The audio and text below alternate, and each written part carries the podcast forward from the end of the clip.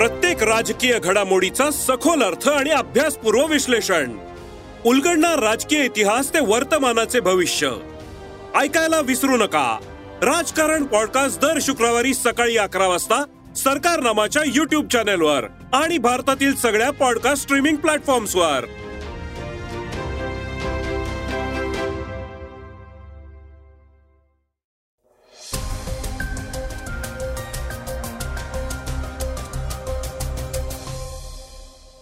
श्रोते हो नमस्कार. मी अनिरुद्ध गत्रे.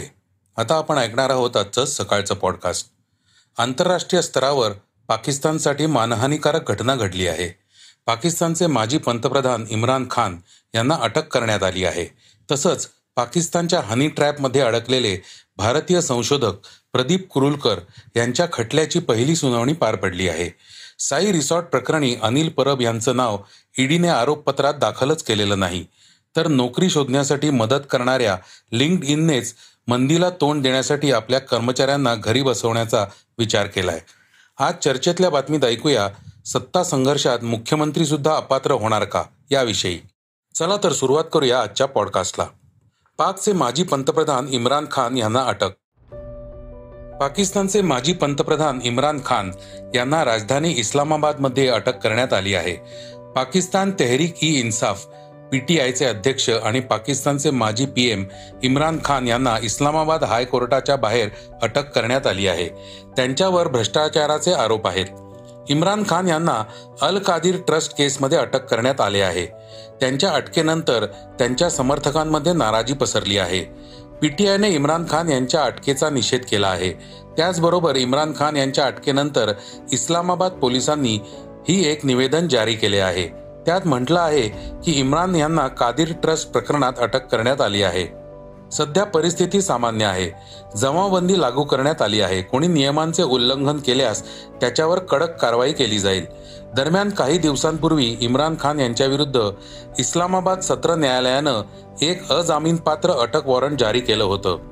सभेला संबोधित करताना महिला न्यायाधीशाला धमकावल्याप्रकरणी खान यांच्या विरुद्ध ही कारवाई करण्यात आली होती. त्यामुळे त्यांना कधीही अटक केली जाण्याची शक्यता वर्तवली जात होती. हनी ट्रॅपमध्ये फसलेले प्रदीप कुरुलकर यांना पंधरा मे पर्यंत कोठडी.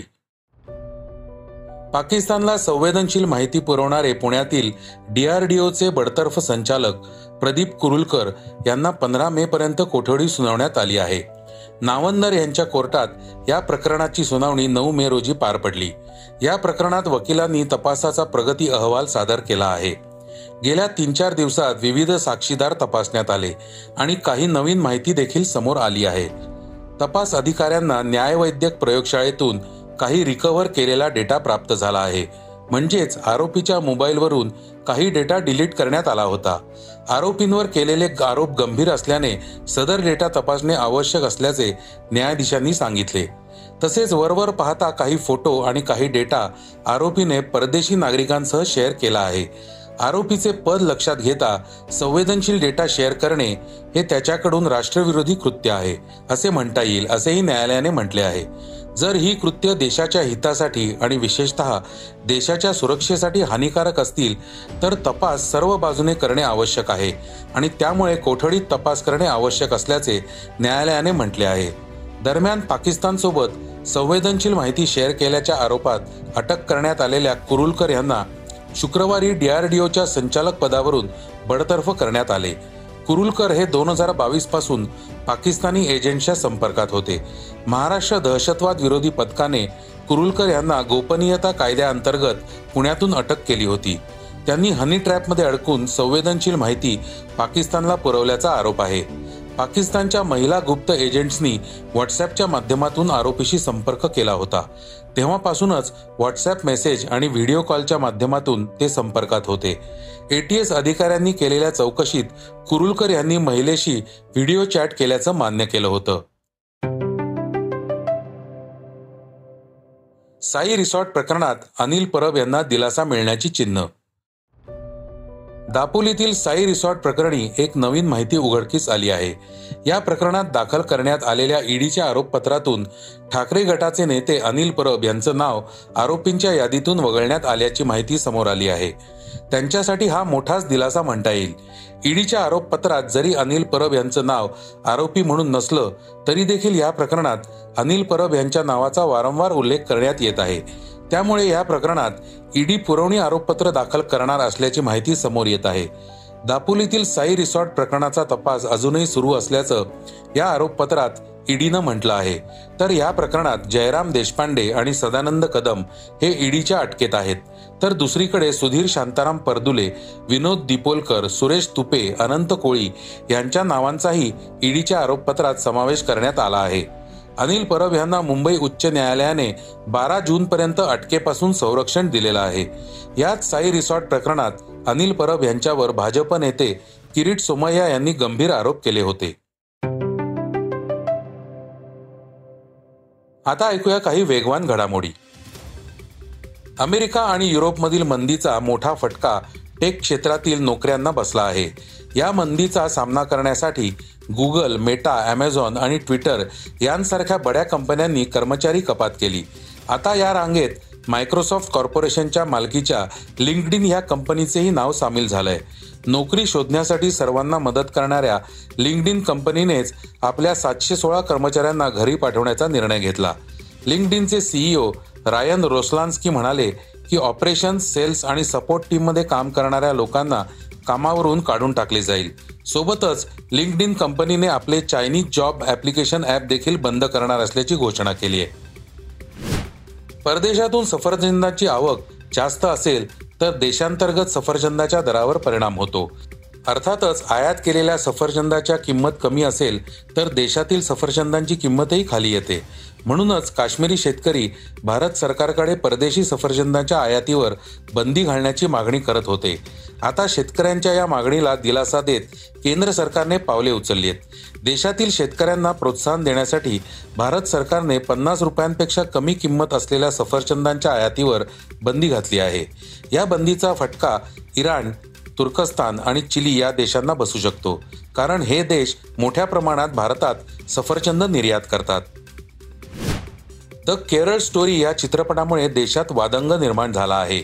या चित्रपटाच्या ट्रेलरवरून पूर्वी एकानं दाखल केलेली याचिका कोर्टाने फेटाळून लावली. आता परत द केरळ स्टोरी चित्रपटाच्या स्क्रीनिंगबाबत एका नागरिकाने सर्वोच्च न्यायालयात याचिका दाखल केली आहे. त्यावरील सुनावणी येत्या पंधरा मे रोजी सर्वोच्च न्यायालयात होणार असं समजत आहे. या चित्रपटावर पश्चिम बंगाल तामिळनाडूमध्ये बंदी. तर आता मध्य प्रदेश नंतर उत्तर प्रदेशनेही हा चित्रपट टॅक्स फ्री केला आहे. ऑस्ट्रेलिया दौऱ्यासाठी भारतीय महिला हॉकी संघाची घोषणा करण्यात आली. आहे ही मालिका ॲडलेडला अठरा मे पासून सुरू होणार आहे. या तीन सामन्यांच्या मालिकेत भारतीय संघ ऑस्ट्रेलिया संघाशी तीन सामने खेळणार आहे. म्हणून ह्या दौऱ्यासाठी हॉकी इंडियाने वीस स्टार महिला हॉकी प्लेयर्सची नावे जाहीर केली आहेत. यात भारतीय संघाचे नेतृत्व गोलकीपर सविता करेल तर तिला डिफेंडर दीप ग्रेस एक्काची साथ मिळेल. दीप ग्रेस एक्का हिच्याकडे उपकर्णधारपद सोपवण्यात आलं आहे. आता ऐकूया बातमी चर्चेतली. सत्ता संघर्षात मुख्यमंत्र्यांचं काय? राज्यात सत्ता संघर्षावर मोठी लढाई सुरू आहे. कायदेशीर लढाईत सर्वोच्च न्यायालयात सर्व पक्षांचा युक्तिवाद पूर्ण झाला आणि न्यायालयाने आपला निर्णय राखून ठेवला आहे. सरन्यायाधीश डी वाय चंद्रचूड यांच्या अध्यक्षतेखालील खंडपीठाने सर्व पक्षांचा युक्तिवाद संपल्यानंतर आपला निर्णय राखून ठेवला. उद्धव ठाकरे यांनी शिंदे गटाच्या सोळा आमदारांच्या निलंबनाबाबत देखील सर्वोच्च न्यायालयात याचिका दाखल केली होती. यावर देखील सुनावणी पूर्ण झाली आहे. त्यामुळे येत्या चार ते पाच दिवसात निकाल येऊ शकतो. दरम्यान चर्चा आहे ती आमदारांच्या निलंबनाची. मूळ शिवसेनेतून बंडखोरी केलेल्या सोळा आमदारांच्या निलंबनाबाबत महत्वाची भूमिका असणारे विधानसभा अध्यक्ष राहुल नार्वेकर लंडन दौऱ्यावर जात असल्याने राजकीय वर्तुळात चर्चेला उधाण आलं आहे. दरम्यान राहुल नार्वेकर यांनी पत्रकार परिषद घेत याचं स्पष्टीकरण दिलं आहे. सोळा आमदार अपात्र झाले तर बाकी आमदारांचे काय होणार? यावर राहुल नार्वेकर म्हणाले या देशात कायदा सर्वांना समान आहे. देशातील प्रत्येक आमदारासाठी समान कायदा लागू असेल. याचिकांमध्ये केलेले आरोप सिद्ध झाले तर आमदारांवर नक्कीच कारवाई करण्यात येईल. मग मुख्यमंत्री एकनाथ शिंदेचं काय होणार? असा प्रश्न विचारल्यावर नार्वेकरांनी त्याचे थेट उत्तर देणे टाळले. ते म्हणाले न्यायालयाला आणि विधानसभा अध्यक्षांना त्यांचे त्यांचे काम करू द्यावे. निलंबनाविषयीचा निकाल विधानसभा अध्यक्षांव्यतिरिक्त कोणी घेणार नाही. मी निकाल देत नाही तोपर्यंत कोणतीही कायदेशीर संस्था याबाबत निर्णय घेऊ शकत नाही. अशी संविधानिक तरतूद आहे. माझा लंडन दौरा पूर्वनियोजित होता. मी असल्याने आणि नसल्याने काही फरक पडणार नाही. आमदार निलंबनाचा आणि माझ्या दौऱ्याचा काहीही संबंध नाही. विधिमंडळ कार्यालयात अनेक याचिका दाखल झाल्या आहेत. काही सोळा आमदार आहेत तर काही आमदारांची संख्या जास्त आहे. या सर्व आमदारांना आम्ही नोटिसा पाठवल्या आहेत. तर श्रोते हो हे होतं आजचं सकाळचं पॉडकास्ट आजचं सकाळचं पॉडकास्ट तुम्हाला कसं वाटलं हे आम्हाला सांगायला विसरू नका. यूट्यूबवर देखील तुम्ही सकाळचं पॉडकास्ट ऐकू शकता. त्यावरील तुमच्या प्रतिक्रिया सूचना आमच्यापर्यंत जरूर पोहोचवा. आणि सगळ्यात महत्त्वाचं म्हणजे सकाळचं पॉडकास्ट तुमच्या मित्रांना कुटुंबियांना नक्की शेअर करा. उद्या पुन्हा भेटूयात. धन्यवाद. वाचा बघा आणि आता ऐका आणखी बातम्या. ई सकाळ डॉट कॉम वर. तुम्ही हा पॉडकास्ट ई सकाळच्या वेबसाईट आणि ऍप वर सुद्धा ऐकू शकता. विसरू नका या पॉडकास्टला आपल्या आवडीच्या पॉडकास्ट ऍप वर सबस्क्राईब किंवा फॉलो करायला.